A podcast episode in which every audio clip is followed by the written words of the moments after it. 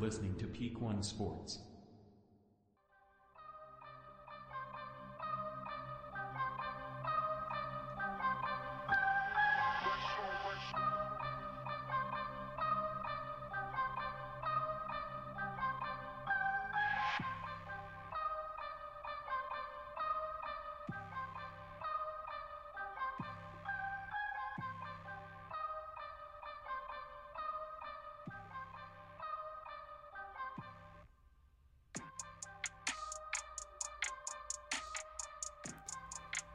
Happy Saturday, and thank you for tuning in to the leadoff on the Peak One Sports Network. I'm Ashton, and that's Tony. We are here to get you ready for your sports weekend. Now, Tony, Apollo Creed has passed away.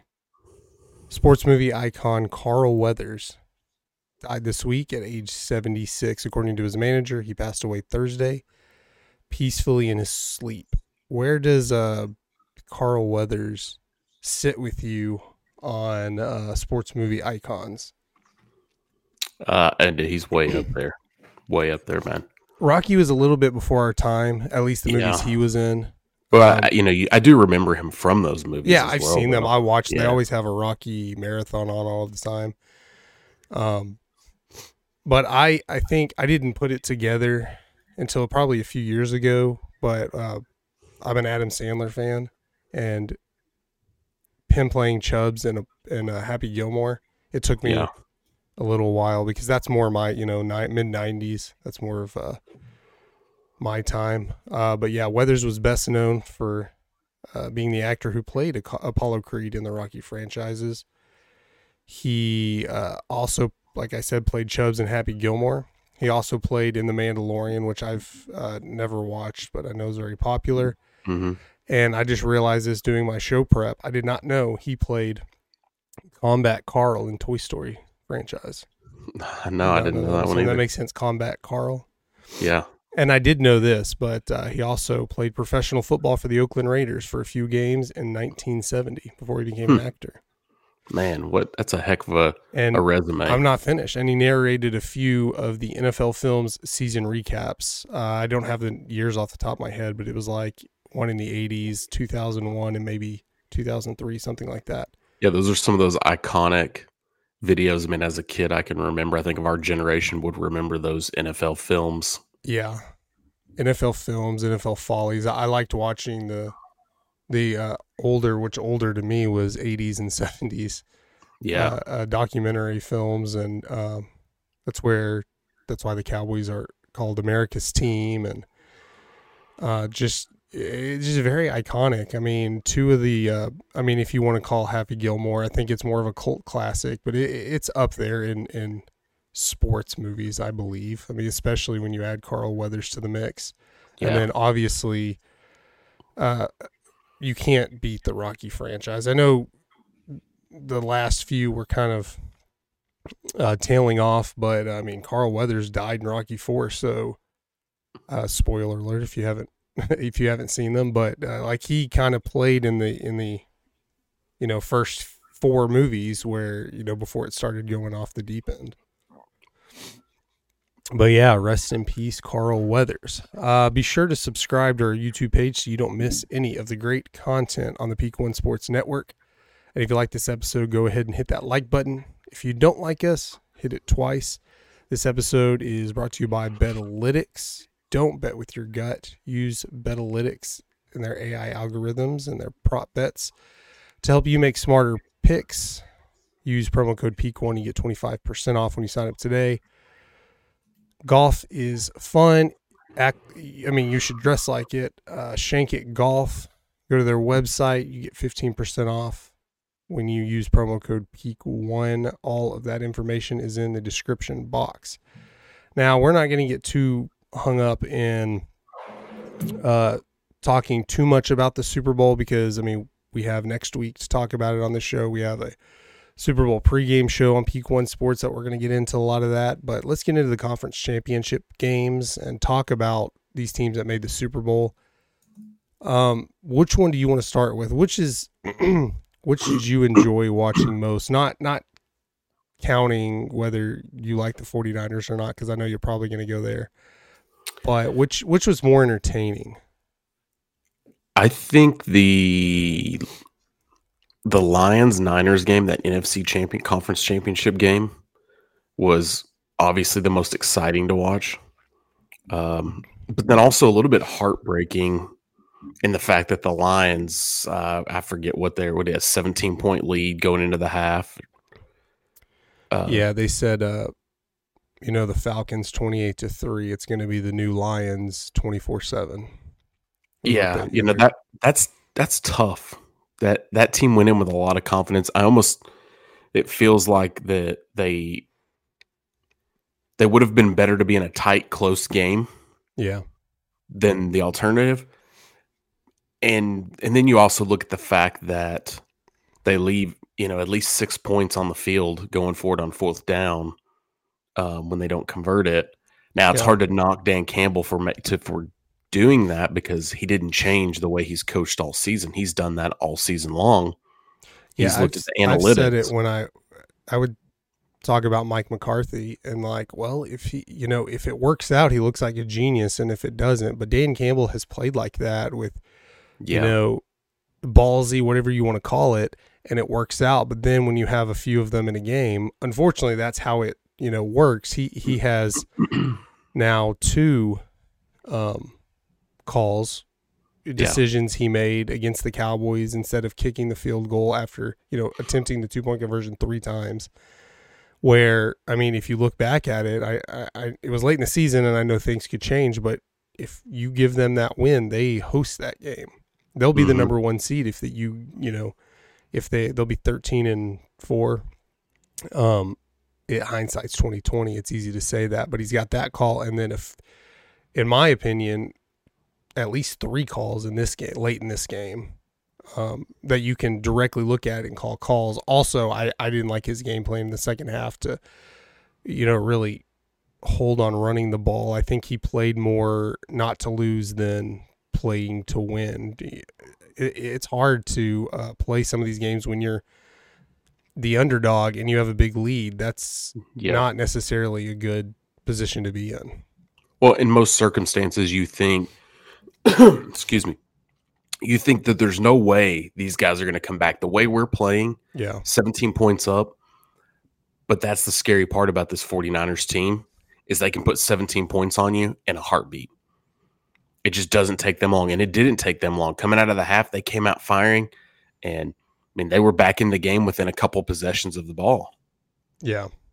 Yeah, I think uh, the Lions were trying to were trying too hard to make adjustments to counter with the adjustments they think the 49ers were going to make and it yeah. just kind of backfired. I think they should have just stuck to their game. Again, I'm not a head coach, hindsight's 2020, but uh to be so aggressive going forward on a couple of fourth downs, to really kind of go away from your running game when you I don't have the yardage off the top of my head, but you had three rushing touchdowns by three different players. Um, obviously the you know, I think when they it could be argued when you got in field goal range, you should have kicked a field goal.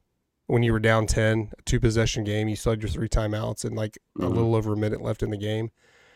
Um, personally, I probably, once you get in field goal range or feel comfortable, just take three shots to the end zone and then kick a field goal. Um, yeah.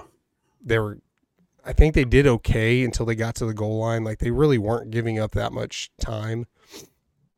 Uh, but then when you run it, on third down and then you're forced to use a timeout, essentially making your uh, the ability to win rely on you getting an onside kick, which is you know never a position you want to be in if you don't have to. And I didn't think they had to. I, I of course, if he runs in and scores because they were expecting a pass, he looks like a genius. But you know, he forced himself to use a timeout. Like if you had a few extra, you know, 30 extra seconds, sure, try that. But you you left yourself in a position where you had to score. Um, yeah, it was almost. I mean, it worked out where they got the touchdown on that drive, but yeah, on fourth down, worked. which if he would yeah, have made that touchdown, but then it killed so much so much valuable time. And what would have worked so much better is in that position they have a first down with a minute forty two left. Is go ahead and line up, and kick the field goal, unless you don't have that much faith in your field goal kicker, Yeah. who's who's been historically hasn't been a great kicker. He's an average Yeah. kicker. This season he's been pretty good. I mean, he's he's done his job. In that situation, unless you don't trust your kicker, I think you kick it at a minute 42, you save the clock. You you need two possess it's a two possession game. You're not getting it all back here. So I go ahead and take the 3 that I need and save that clock because that was what You really got him. three timeouts where and I then, mean and you then you kick the ball. Then you kick the ball deep. You Yeah. don't do the onsides, and then you just. I mean, you, at that point, you kind of have to hope for the best. A lot of it's out of your hands. Uh, I- I- you're right. Hindsight's twenty twenty. If I'm Dan Campbell, I like the fact that he stuck to his guns and stuck to his Yeah. game plan and what he's done all season, even in a loss, rather than selling out and doing something different that he didn't believe in to win. Because if So- you lose this game, the same exact score, not knowing what happened during the game, it's like, hey man, they made a great run. But it's just Mhm. the fact that they were up twenty four to seven. Yeah. so you can't, you know, knock them too much. But um, But there's a lot of teams, you know, our Cowboys for one, you know, Mike McCarthy will change the game plan, will change the script, and you're like, dude, this is this is what Yeah. got you here. Why are you changing now? You know, yes, would I have made different decisions? In the NFL, points are hard to come by. When you're in a position to take points, you need to take them. And in this situation, you know, I know at the time Dan Campbell's looking at this saying, "Hey, you know what? We don't need 3. We need more." But if you took the three and then you got in a situation, you got to stop. Now you're in a situation to take another three. Then at the end of the game, they score a touchdown. This this is a different ball game. I mean this this thing's flip side, and you know there's about a minute left, and the Niners are trying to find a way to get down the field and score. Yeah. Yeah, a lot of, I mean, these two conference championship games were exciting for different reasons. Um, I mean, really it wasn't back and forth. The NFC championship game really wasn't back and forth. It was like all first half Yeah, with the 49ers and the, and then it the lion I mean or the Lions and then the 49ers came back and it made it more exciting up at the end. Um, the Chiefs Ravens game was more all Chiefs and then the Chiefs kind of took their foot off the pedal and then the Ravens just kept shooting themselves in the foot. I mean, how many times fumble, I mean, stupid penalties, you know, uh where Flowers just kind of stood up over the guy, yeah. spiked it was a whole ball. it was a whole run of events for them. I mean, outside for me, outside of Mm-hmm. maybe one drive, that, the Ravens didn't look like themselves. Yeah. in in, in last week when you were out, Cole and I talked and Landon talked about this. Shout That- out Cole Bungalow Sports Show. Thanks for filling There's something about this Ravens team that I just didn't trust. Yeah. and it was hard. And that's what I kept telling Cole is there's something about it, and I can't I can't put my finger on it. You've got possibly an MVP quarterback. You've got this outstanding defense. They've got a solid running game. They have all these things, you know, these high flying, you know, you say Zay Flowers, they've got Odell Beckham. They they've got some a receiving core that can play, you know, a great tight end group. Yet I still found a way that I just didn't trust them and I just wasn't sure about that this was actually the best team.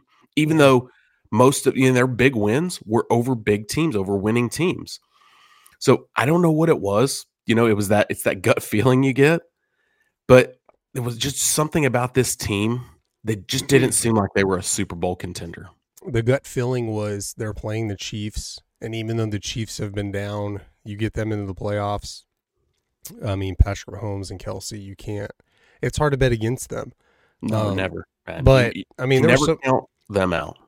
but uh, they had uh, Zay Flowers fumbling at the one, which I mean that's a hands up play to the Chiefs for reaching and knocking it out. A lot of times you you uh criticize these players when they try to knock it out and they don't get it and they kind of miss a tackle and like man you could have just tackled him instead Mhm. he got five six more yards because you're going for the ball but this dive I mean you could say Zay Flowers was a little greedy uh, I I think it was kind of because that I think that was the same drive that he had gotten the penalty on the unsportsmanlike but it was definitely Yeah. after the penalty where I think he was just trying to Mhm. make up he already had a big play it was going to be first and goal and he just tries to do extra which it's not i mean i'm not going to criticize him for it in the moment anyways Yeah.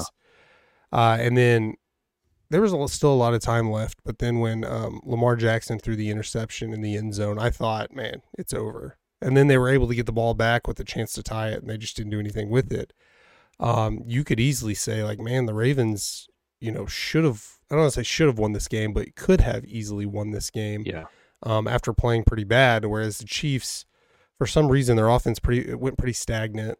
Um, mid third quarter up until Well, the Ravens defense did a good job to to put the pressure on uh, Patrick Mahomes. yeah He was under pressure all night. He made some outstanding throws, and his receivers got in places that, you know, you know, I can think about the the diving Kelce catch. You know, yeah. that kind of stuff's amazing that these guys pulled off. You know, the, the, one Ravens Kelce just kind of fell back. His his touchdown, he Yeah. fell back in the end zone. Uh, But what what was really missing here for the Ravens was the running game. They really never got the running game established. They had a couple big plays later in the game, but early in the game they never got it established. I think they had a three and out to start the game, which is not a way to start the game when you're the number one seed. You know, you you should be a team that goes down the field and scores, puts at least some points on the board. Um, they didn't do that. Uh, they just struggled to really get clicking, and that passing game in, in Lamar couldn't flourish because they couldn't establish that running game. That the running game was no threat to the Chiefs. I mean, I, I can't agree with you more. It's it's easy at the end of the game to. I mean, after now that we're talking about, it, we think about all the great plays for the the winning team and the bad plays for the losing team, but uh, it didn't look great for the Chiefs' offense, and No. even the defense really wasn't. I mean, those two turnovers we were talking about happened deep in the red zone, and um, maybe it was a bend not break mentality where they just got the the timely turnover. But the Ravens on those two drives, I don't want to say run it down their throats, but they were moving the ball. I mean, obviously, you get down into the red zone, you you know that that uh, interception in the end zone wasn't a bomb. I, I want to say they had the ball like on the 20, 25 yard line. Um, call it shooting yourselves in the foot or call it, call it the, the Chiefs stepped up when they needed to, but uh, I think you remember these games a little bit differently. It just feels like, yeah, the Chiefs played great, the Ravens played bad, but um, credit to the Chiefs for for really most of the season not playing who you know what they've been. Uh, I know they outside of Kelce, the offense really doesn't have a lot of uh, help, and that happens when you pay your quarterback fifty million dollars a year. But uh, Patrick Mahomes has just been able to you know come out of that and lead this team to another Super Bowl. This being his fourth and five years, six years, something like that. Six straight AFC Championship games, fourth Super Bowl, I guess in six years because he made that first one. Um, it, it It's it's hard to- just hard to bet against. I- I mean, just Yeah. on paper, I assume the 49ers will be favored. I, I haven't looked at any of the, the betting odds, uh, but it in the talent wise, it feels like the 49ers are a lot more loaded than the the Chiefs outside of Patrick Mahomes. But man, I, it, it's hard to bet on the Chiefs, and, and I'm not going to put a pick in here. I don't want you to put that's. We're going to save that for you know our Yeah. Super Bowl pregame show Well, on one of the Sports. keys that's going to be big for them is the continued growth and success we've seen from their running back Isaiah Pacheco. You know, that's Yeah, that's something we talked about last week as well. You know, he's a huge key factor to this in the running game and in the passing game. Uh, you know, between him and Kelce, you kind of just need your defense to to do an okay job, which they have done, which is what's really kept them in this season when the offense wasn't clicking.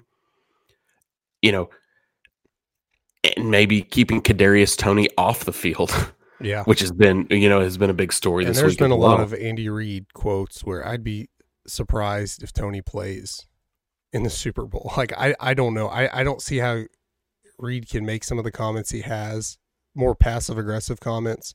Uh, they're pretty direct, but seems more passive aggressive. And then you're like, yeah, we're cool. I- unless he just has that kind of relationship. But I, I it'd be hard for, you know, I Andy Reid's never really been known for that to be like the mind fuck kind of coach. yeah. Uh, so I'd I'd be surprised if, if Toney plays in this game. He's like, yeah, I just that's just how we are. That's just how he gets me motivated or whatever. But Yeah, that's, that's crazy. And I don't know that Chiefs fans really want him to play after some of the you know drops he have he's had, and obviously that offside penalty. Um, but yeah, I, I so the current the current line, which we've still got a you know a, a week and a day, um, is 49ers by two. Okay. See, and that's one where I know Brock Purdy is a great quarterback. I still think we're we're seeing what he, he can go in two different directions. He can go into the stratosphere of being compared to Mahomes and even being compared to a few, you know, Brady in the future, as Mahomes is now being compared to Tom Brady. Or he, you know, if they lose this game, you know, eh, he's had a really good team around him. No, mm. nothing against Purdy. Uh, Mahomes has kind of proved like this is what Mahomes is. A lot of people thought, yeah, he'll just kind of. He's had a great team. He's had a lot of weapons uh, after a couple of years, but you know, four Super Bowls in, you know, uh, less less help. Uh, we see that. Um, so right now, I'm surprised. I mean, it's hard to say I'm surprised. Obviously, the 49ers have more talent, but Vegas is going with the overall talent and not the quarterback. One uh, thing though that you know we talked about this last week, and this has come up a lot recently in the media, is the fact that Brock Purdy's just a game manager, and that's been his yeah. knock. You know, and mm, yeah, to me that's that's such a weird that's... knock. I mean, and this is mostly coming from you know these ESPN types that are that are looking for headlines, right? Yeah, he course. gets knocked for being a game manager. That's exactly what this offense needs. That's what this offense is designed for. Is just to have a guy that's a game manager and can just distribute. I mean, you could knock, you know, say Tom Brady's kind of a game manager as well. You know, Tom Brady's not the guy just to sling the ball and, downfield and and scramble and run. Like he's just going to manage and and take control of the offense. And and you act like not you, but people act like uh, bus driver quarterback and elite quarterback are mutually exclusive.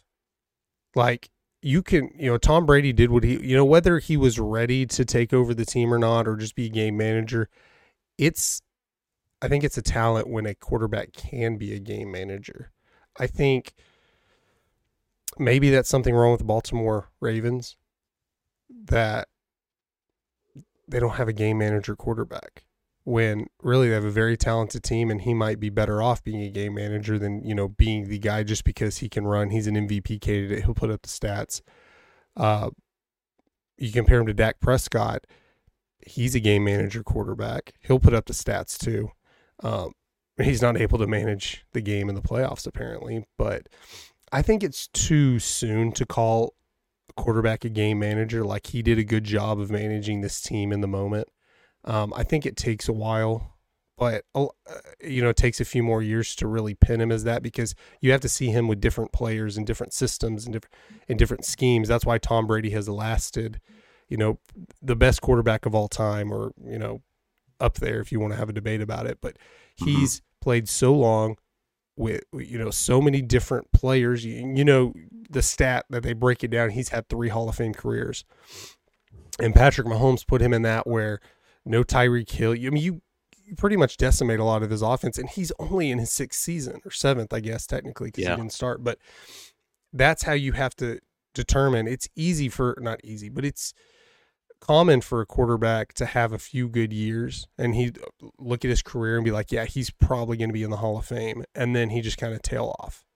Uh, you know, Kaepernick's one of them, maybe for different reasons, but there's a lot of players that you you you say who they're teamed up with, who they're you know like Belichick, Brady, who was it? It looks right right now it was more Brady than Belichick, but um, you you take a quarterback away from you know what coach, I don't care if he's the best coach in the world, is going to do anything without a quarterback.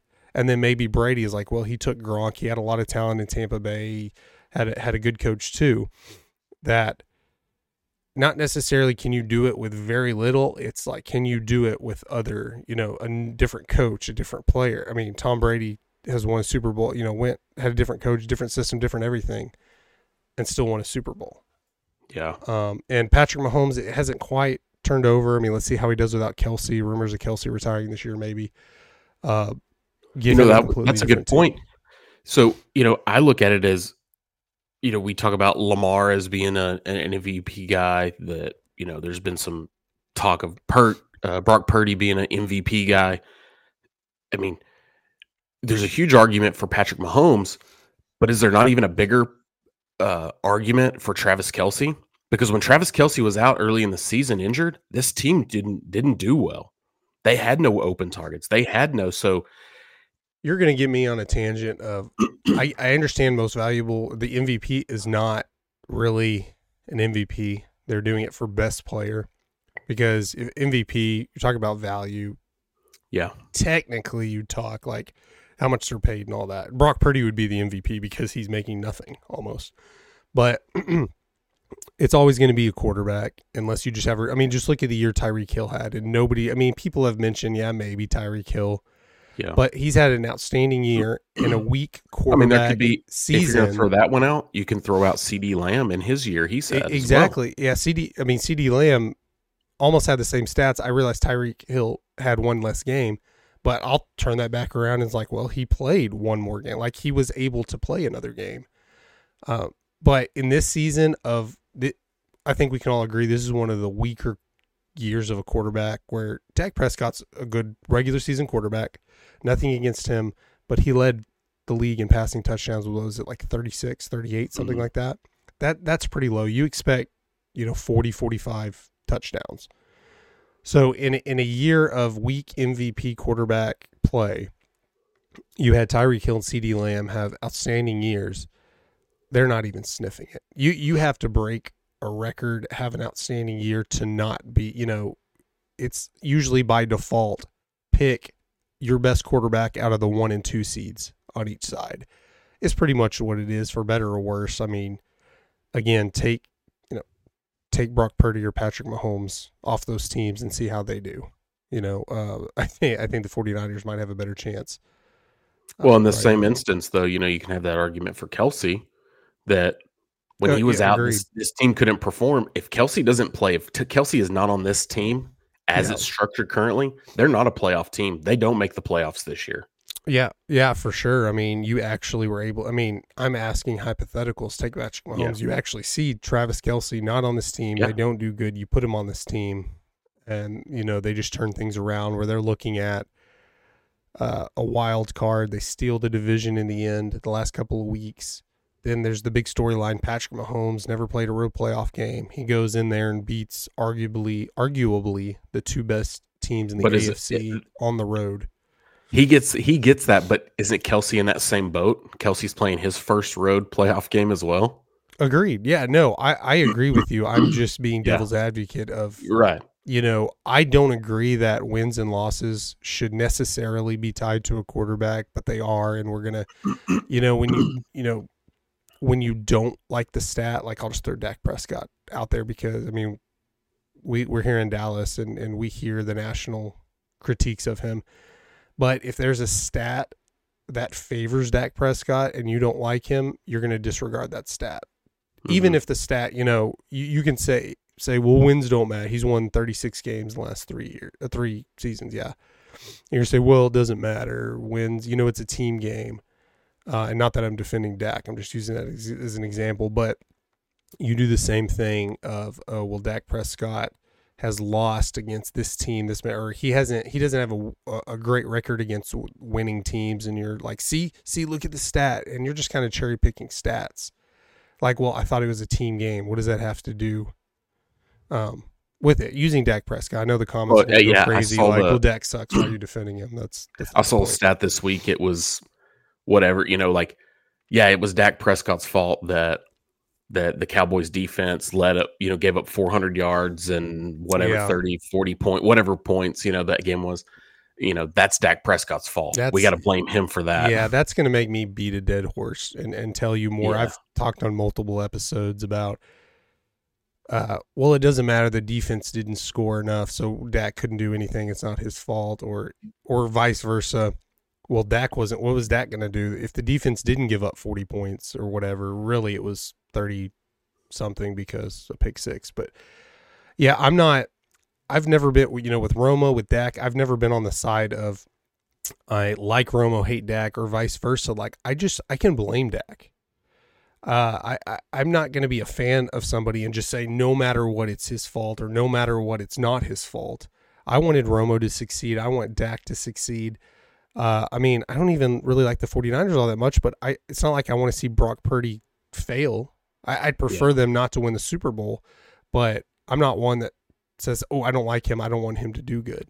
You know, um, and Dak had a terrible game. He would tell you he had a terrible game. I don't think it's very productive, especially what what we do podcasting. But it, anytime when you have a conversation sports wise, to say, "Well, that was Dak's fault. He he screwed it up," unless you just had a yeah. great game back and forth and he threw the t- untimely interception, then you could say that. But it, okay, sure, Dak had a terrible game. If he had a great game, maybe they it would have been different. Maybe not.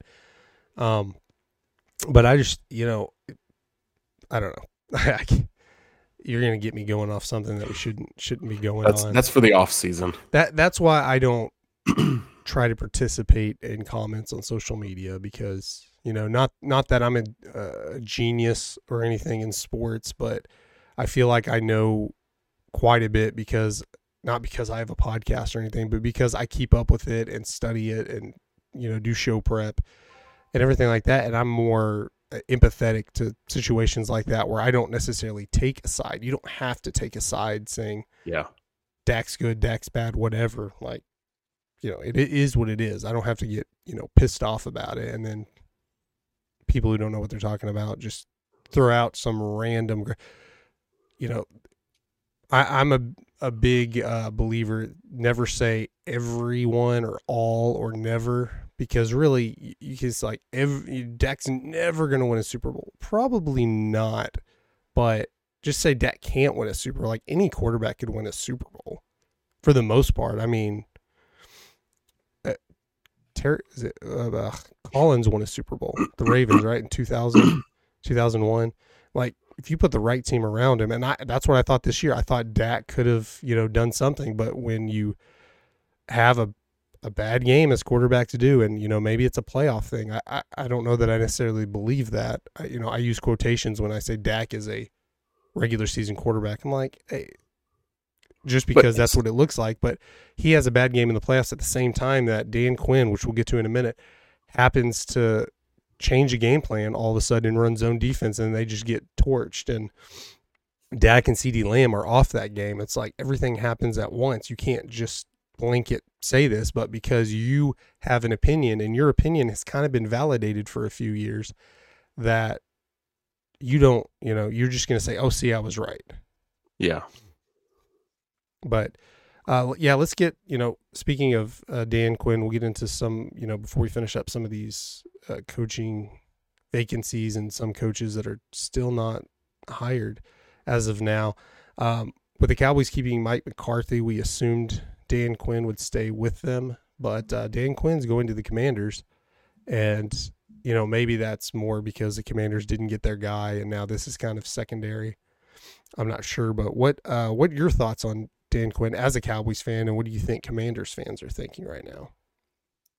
Well, you know, that was a team that, you know, coming from a Ron Rivera that was a defensive minded coach, this team's kind of been built around the defense. Uh, obviously, they they made some moves late in the season and moved yeah. some guys out, um, which for Dan Quinn, you know, I think he's going to be coming into a rebuild. They've probably got several seasons to you know, in several drafts to rebuild this team. Uh, it'll be interesting to see how much money this for this uh, Redskins team is willing to spend. You know, this new new management that they're under, new ownership. Yeah. Uh, you know, I think this, you know, in five years, this this could be a pretty solid team. But then again, look at Dan Quinn had the opportunity and had a pretty solid team in Atlanta. You know, that I mean, he took him to the Super Bowl. Yeah, and and we want to say twenty eight three. It was a terrible, you know, like it's the same deal. He lost in overtime in the Super Bowl. Same go back to the Lions and 49ers. That if you just say that he lost, he lost to Bill Belichick in overtime. You're like, damn. Okay, I think you would take that fashion that they yeah lost. the fashion they lost. Yeah, I think it's a good move for for Washington. Uh, as a Cowboys fan, it is a little bit hard to see him go but I think at a certain point you understand that there needs to be change. Yeah. Just well, like from what we saw in that playoff game. Yeah. Like I think he's just this is how coaches do. There's there's very few times that you get these long-term coaches that just work out. You know, you saw Bill Belichick, you know, his Yeah. decline. Like things just happen in the NFL, and it's time for a, a re up. Uh, so I think for the Cowboys, this is a good move. It's now who do the Cowboys put in place to take over the helm of this big defense? And what does this do to you signing players later on when you've got a guy like Micah Parsons who says, I want to go wherever Dan Quinn is? Yeah. Um I my opinion is I mean the Cowboys were playing with house money anyways because every single year we thought Dan Quinn's gone, Dan Quinn's gone, Dan Quinn's gone. Uh, so you keep him for three years, and, and I was fine with him staying staying on. I mean, one playoff game where you switch up your system, it was more like, hey, I think that's a learning experience more than anything. You can't just put it on the coach as well, but you do see like, okay, well, they did the same thing against the Bills. They gave up a lot of points. It's it's like maybe they were trying to they were figuring out Dan Quinn a little bit. Um, I think more. I, I'm not upset about losing him. I get it. I mean, I was surprised we kept him for three years, as good as he was doing, especially since he was turning down bad jobs. And I'm thinking, okay, well, that means he's going to take a better job in the future. And um, it was kind of like, well, he just went to the Commanders. That's you know, he could have gone to the Broncos or the Seahawks the previous years. Well, Seahawks this year. Uh, but I think, you know, that game against the 49ers wasn't going to take away his head coaching positions, but it was going to limit them where as he probably saw, like, hey, I need, you know, I have that asterisk. It may just be like, hey, it's just a game, but you don't want to start a pattern if you go the next year uh, and have a subpar defense because the fact that the Cowboys have had, a top defense for three years is is miraculous. It's it's uh, not very often. You know, usually you have a good defense, things will even out the next year. It's it's very difficult to keep a defense, a top five defense for multiple years in a row. So I, I think he was just like, I got to take it while I can because if I have a bad year next year, I might get screwed over. Yeah. Look look what's happened with with uh, Kellen Moore. Um, Yeah. But the move that I I'm gonna say I don't like is he went to a rival uh, in Washington and they did trade away a lot of their pieces. So I, I don't know that he's going to have them competing, like you said, maybe in five years. Uh, but I do believe that I'm not saying the commanders went out and got him because he was a rival. Maybe he has information, but he does know Dak Prescott more and this offense more than most coaches do, more than any other coach. Maybe Kellen Moore a little bit. Yeah, he went up against them every day. Uh, but but look at the Eagles; they got Kellen Moore too. So now you're going against Kellen Moore twice a year. You're going against Dan Quinn, and that may not seem scary after you know how Kellen Moore went out and how Dan Quinn went out. But there's a reason But also think that You, you, you know, like uh, Jalen Smith had a career longer than he should have, probably because he was getting picked up by the Packers and the Giants, and he had a decent time with the Giants. Where and I think the Redskins picked him up last year for a game, and it's like, well, maybe he knows something, and, and that exists where like, hey, Dak does this. You know, you just have to do this to get an interception. You know, whatever. You kind of know that how the offense runs. You go against that offense in practice, and you understand the scheming.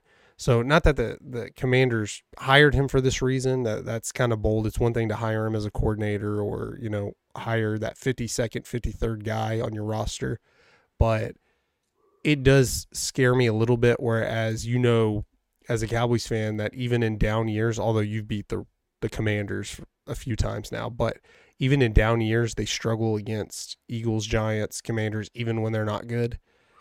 You know, it's conference I mean it's division teams, but now they have that little bit as- of edge. I'm not as concerned because in the Dan Quinn style of off uh, defense, it takes game player. It like it takes playmakers and it takes guys that can do it. And I don't think this Commanders team right is is stacked with that yet to to really scare They me. They had some names, but they traded a lot of that away. Yeah, so give me And you until know, they have a quarterback, I don't I don't really fear. yeah, give him a couple years, uh, and and they could. You know, he's going to need time to develop this defense and rebuild this defense. Uh, Kellen Moore does a little bit. You know, I mean, I think he's one of these hot young coaches. You know, obviously he struggled in in Dallas, and then he goes to the Chargers, and and it isn't much better. But again, I'm not a guy that's sold on the Chargers either. um, which is why they weren't sold Yeah. on their coach, and they bring in Jim Harbaugh, which I think is probably the biggest blockbuster coach hiring Yeah. this offseason. Yeah, on the Chargers, I mean, I I just don't get the the Herbert hype. Uh, like I haven't I haven't, I haven't seen it at all. Like you can say uh, Lawrence in Jacksonville, like I've seen him play, and then Herbert's just kind of like everyone's like, yeah, he's going to be the the guy, and you see some talent, but he to me, I don't get. It. I think with the right team, he could be a really good quarterback, but I mean, they're putting him already saying future top five QB in the Uh, league. so far, he's he's completely underperformed where he should be. Yeah, it, it- and you know, rightfully so. He's had, you know, hasn't had a lot of help, but every year you're like the Chargers are going to make the playoffs, maybe make a run. In his career, they've played one playoff game where they were up 27 points on Jacksonville, something like that, and they they lost. Um, but I mean, it, it's easy to say, oh yeah, well, I'm not worried about Dan Quinn because of how he went out, and, and we turn as a as a Cowboys organization, we they turn pretty quickly. I mean, you see a lot of criticisms of Micah Parsons now, who the last couple of years has kind of been untouchable. Whereas Kellen Moore did struggle against, um, or did struggle uh, in Los Angeles, and you could say he struggled here, just how Dak played, and then obviously you see the turnaround when you go to Mike McCarthy making play calls. But Kellen Moore, for whatever you know, for whatever reason, whether it was him or not, you know, was the offensive coordinator that led these top offenses for Dallas the last few years. So he has something. Um, it's not like he's incompetent. Now maybe all the talent the Cowboys have had in offense goes towards that, and you're like, well, you put any competent person, they could, you know, or any competent coach, they could do that. But um, I think I'm more worried about Quinn in Washington for the future more than anything than I am Kellen Moore in Philly because it, there's a lot of turmoil in Philly right now. You're talking about uh, players wanting to be traded, you know, fans not happy that they kept Sirianni. I, I, I don't know what Moore could do. Kellen Kellen Moore could do in uh in Philadelphia because Hurts is is a different quarterback than Dak. So I'm not I'm not really worried unless they just you know come up with something. Kelce retired, they, so he's not there. I'm not worried about the tush push necessarily anymore. I think that's why Jalen Hurts has kind of been you know hurt most of the you know second half of the season. They kind of downturn. I I honestly think he's just getting beat up from doing the tush Yeah. push so much because you didn't see it very often later uh later in the season. Yeah, no, well, they weren't in positions as much, but you you haven't. This is the first year they've really implemented something like this into their offense, Mm-hmm. and you could see. I mean, even you know, in interviews, Jason Kelce mentions, you know, man, this is it, it's He, rough on your body to be down there in the trenches. I think I've already dropped an F bomb, so we're probably already explicit. But yeah, Jason Kelce. I don't know if it was on his podcast with Travis Kelce, but he, I think that's what it, where it was. But he said when they would call that, you know, he would give out the play call, whatever it's called for the tush push. He would just yell, "Oh, f my life," and then they would go like he wasn't, you know, happy about it because I mean you put him in that position when when you're kind of stuck there, just hitting and pushing, and you know that's. I'm surprised there wasn't like a big injury right then, but I think it just took it out of him. and you do that, you do that multiple times for multiple weeks. It, Yeah, it would it, it takes a toll you on your up. body, Yeah, and you can tell that Jalen Hurts wasn't as the season progressed. There was something going on, He whether it wasn't a running right out much, injury or you know he was just beat up and tired and sore. Like it's something was going on. He he didn't play like he had played in, in previous seasons and played it. What I even early on, I mean, he, I think, I mean, he had a pretty good season in the first half, but I think he was in MVP conversations because he was almost the MVP. You know, he's the MVP quarterback or MVP season last year. He was just in the Super Bowl. He's a big name now. Where when they start even- off as hot as they yeah, did. even and, and yeah, you're ten and one. You're like, well, if they finish the number one seed and he has a pretty good season, the same with Dak. I don't think. I mean, Dak had a really good year, but again, it was a down quarterback year too. Whereas if Dak Prescott, if the quarterback of the Dallas Cowboys is having a really good year, he's MVP conversation no matter what. Um, and that's where Jalen Hurts was, and then he just kind of slowly fell off because you know some of his last few games they were just he would have a couple of rushing touchdowns maybe, but you know not you know less than 200 yards passing, you know maybe a passing touchdown, interception or two, he just it, it just looked different. And you know comparing the two of if, if what happened to the Cowboys and I, and I know they lost to the Bills and they lost to the Dolphins and you know they won against the Lions but it was kind of controversial. Whereas you you lose one game that's one game. But the Eagles it wasn't just the one game against the Bucks you saw them trending down for so long whereas they should have been hosting a playoff game possibly with a bye week. But you know it's it's more concerning when you see five six weeks your team's just going downhill. Um, and I think DeVonta Smith was asking is one asking for a trade. Maybe I have that back. No, AJ Brown is AJ wrong receiver. AJ Brown wasn't hiding it. He's like, yeah, I, I, uh, he's kind of open to a trade. Um, and you know that's not going to work well with Philly fans. So it, there's a lot of turmoil in that organization where I could see them coming back next year and being uh, NFC East favorites and winning a lot of games, but I can see it go the opposite way really quickly. Uh, before we come off, I mean, we, we, we talked about the Cowboys defensive coordinator uh, vacancy and a couple of names that could be um, entering those. I don't know because Jerry said he wants to go all in, and who knows what that means in, in Jerry terms. That just could that just might mean using all of your cap space and not necessarily doing anything big.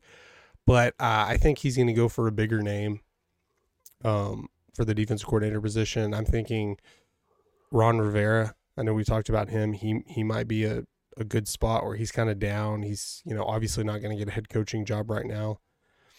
Um, and he might be one of the better picks. A less sexy name, I think, might be Mike Zimmer. Um, yeah, there's been reports He's, that Mike Zimmer wanted to come back to the Cowboys yeah. to coach this defense. I know it kind of went downhill for him, uh, you know, in Minnesota, and you know he was compared a lot to like a Jason Garrett type coach. Uh, but you know, one that that I mentioned early early in the season uh, that I really like when there were were talks and speculations that Dan Quinn would probably leave after this season for a head coaching job yep. is the uh, their defensive back coach Al Harris. You know, I really am a big fan of yeah. Al Harris. Um, I think he knows this defense. He knows this secondary. He knows, you know, he knows what these guys are capable of. And I would really, I don't know if he's prepared for it. I don't know all the inner yeah. workings. If this is a guy that's ready to step into a coordinator role, but I think he's a he's a good candidate for that. And and I would I, I would definitely be if I were Jerry Jones, I would be looking right there in my own house to see what I have before going out just trying to get this big sexy name because that doesn't mean that it's going to work. You know, there's yeah. there's also been talk of Bill Belichick. Would he come here and be a defensive coordinator? Man, that might be. You know, Jerry said he's like, no, I could work with Bill Belichick, and I believe he thinks that, and maybe he can. Um, but it's to me, I know there hadn't has not at this point been any reports on why he didn't go to Atlanta or why he still doesn't have a, jo- a head coaching job. Uh, I think a lot of it is he wants a lot of uh, control, you know, uh, not, uh, you know, player personnel, things like that, and be more than a head coach like he has in past years in New England. Mm-hmm. So I don't if that is the reason he didn't go to Atlanta or Atlanta didn't want him or whatever. It would be hard to believe that he would take, you know, it'd be better for him to take a year off. But uh, if somehow he could, you know, go from being head coach slash player personnel leader. I know he wasn't the GM, but he could go from that to not even being in in, co- in control of the coaching room. Then, um, you know, I I think he could work really well here, but I I don't know. You've never seen a move like that where like a legendary coach goes back. I mean, you see it all the time where head coaches struggle.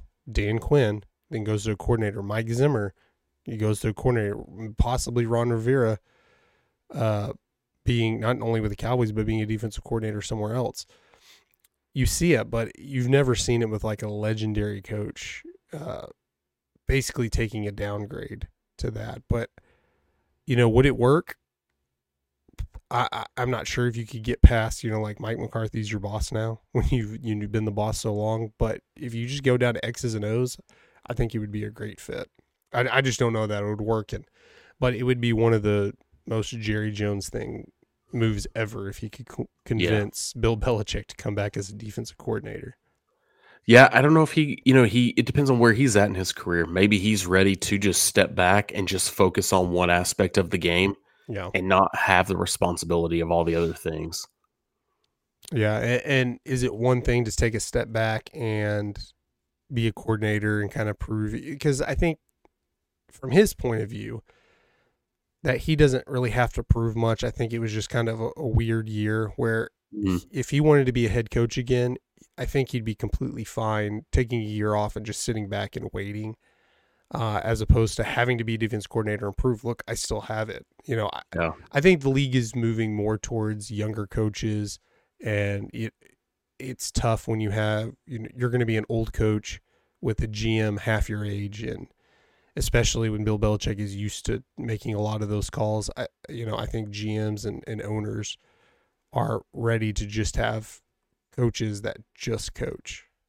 A- Yeah. And we'll see if, you know, in the future, maybe he decides I'm willing to change because I want to be in the league or, or something like that. I don't know. There's a lot we could talk about this offseason. Maybe, you know, all the crap in Philadelphia, they start off 0 and 2 or something like that. They fire Sirianni. I know you t- typically don't see head coaches hired in the middle of the years. Normally it's like an interim coach and then you worry about it later. But Yeah. if he's sitting there with a talented team and Sirianni's gone early and I bet you Vegas will have Sirianni the first coach, odds on first coach to be fired next year. Because if they don't start out hot, even if they're like two and two, I mean look at um names escaping me. Pederson. Doug Pederson. Uh he has multiple winning seasons. He wins them a Super Bowl with Nick Foles. And then the first year he has a bad season, he gets fired. Philly Yeah. wants him gone.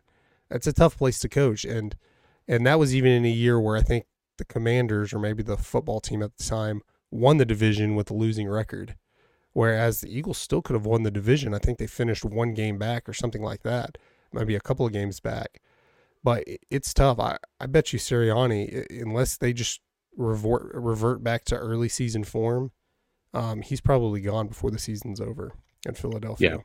I agree. Unless they come out hot, you know, and even the losses they have, they better perf- be performing very well on the field.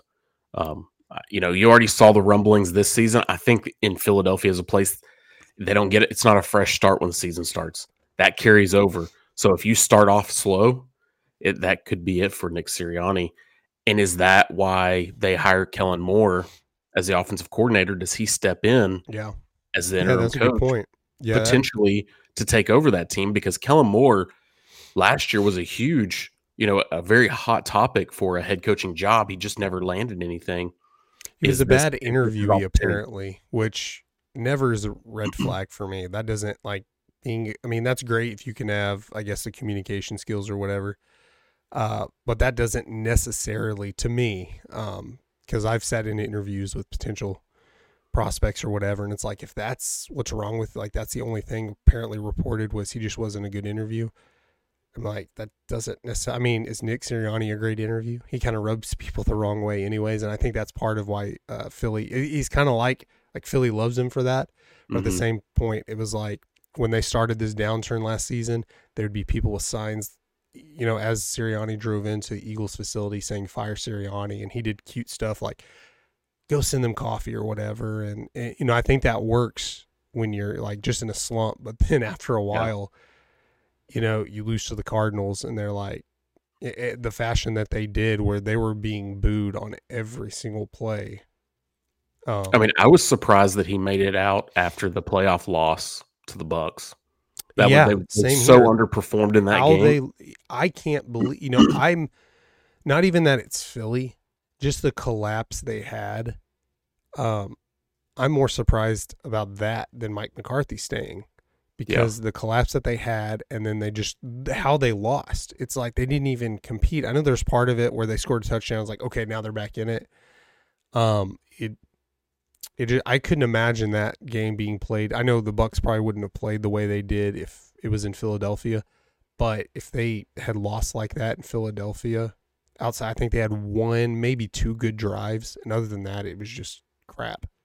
Yeah. Um, but it, to me, it felt like he was kind of losing the locker room. I know again, there's a lot of turmoil in that organization, and that's one to keep an eye on because Philly doesn't usually keep coaches after stuff like that. If they hadn't been the coach, like you know, Andy Reid was a coach forever. Um, but you you take a step back, like he just had them in the Super Bowl. Yeah, they did start ten and one. They still made the playoffs after this epic collapse, whatever the the issue was. Sometimes it's just like, hey, nothing against Sirianni. We just have to make a change. The same with mm-hmm. Dan Quinn. Like I think, uh, I don't think anything of that Packers game is gonna. I think he's gonna be a a, a great head coach. Yeah, I'm not saying he's gonna turn them around, but I think he's gonna do pretty good. Where you're gonna look at, yeah, he's done more than he was probably expected to do. Sometimes a change change of scenery, and again, I think Dan Quinn would have been fine staying here. He would have, you know, made adjustments, but uh, Sirianni, I don't know. I, I don't envy him right now. no, uh, he's, he's got to do something. like as the Cowboys, did I just? Oh, Siri, Sirianni, my phone. Early in the season, we we talked about Sirianni. You know, when when the it first felt like he was on the hot seat. I, am a big fan of him. Um, I can't imagine that if if he did get fired, that he would go like he would have a job next the following season. Yeah, like he would have a head coaching job. I think he he is a head coach. It's just I don't know if Philadelphia is the fit yeah. because you know the NFL's weird now that there's very few teams that are just consistently good. Other than that, you know, it's kind of you have up years and down years, up years and down years. Uh, I mean, even looking at a team like the Chiefs that's been really good over the past six seasons, they they almost could have had that down year. You know, they were on the, that cusp of being a bad team this year. They turned that around, and, and now it looks like, oh wow, they're they're a great team still. Yeah, um, which I, I think they are. That's how hard it is to win in the NFL, and how volatile that can be. So Sirianni may just need to be in a position that he's not going to be on a hot seat all the time. Yeah, and like even here in Dallas, where obviously we have pretty crazy fans, anyways. Um, next year, we'll, everybody will be excited about football. You'll have your McCarthy like doubters, and as as you normally have your Dak doubters, and you had your Romo and Garrett doubters, but people will be excited. Mm-hmm. Uh, not that Philadelphia fans aren't going to be excited about the season, but they're going to be on Sirianni's ass until he starts off, you know, 2 and 0, 3 and 0, something like that. Where if he struggles just a little bit, they're going to be, you know, calling to fire him because I'm surprised there wasn't kind of a revolt when they kept him. Yeah. Uh, you know, just just knowing Philadelphia, they're intense fans. I mean, I'll say that with a positive mindset. Yeah, I'm a Cowboys fan, but Philly's got some intense fans all across the board, every sport, but uh, definitely in Philadelphia. Um, guys, we're just about out of time, but don't forget next Sunday, Super Bowl Sunday, we will um, we'll come out with times. I don't have the time off the top of my head, but we are going to do a Peak One Super Bowl pregame show with all the talent on Peak One from every show will be on and off. It'll be a live stream, um, but we'll have more information on that as it comes up. We still have more shows that we'll talk about it, you know, all next week. But don't forget to s- subscribe to our YouTube channel, or uh, if you or follow us if you are listening on one of your preferred podcasting apps. But until next time, with Tony, I'm Ashton. We'll see you guys later.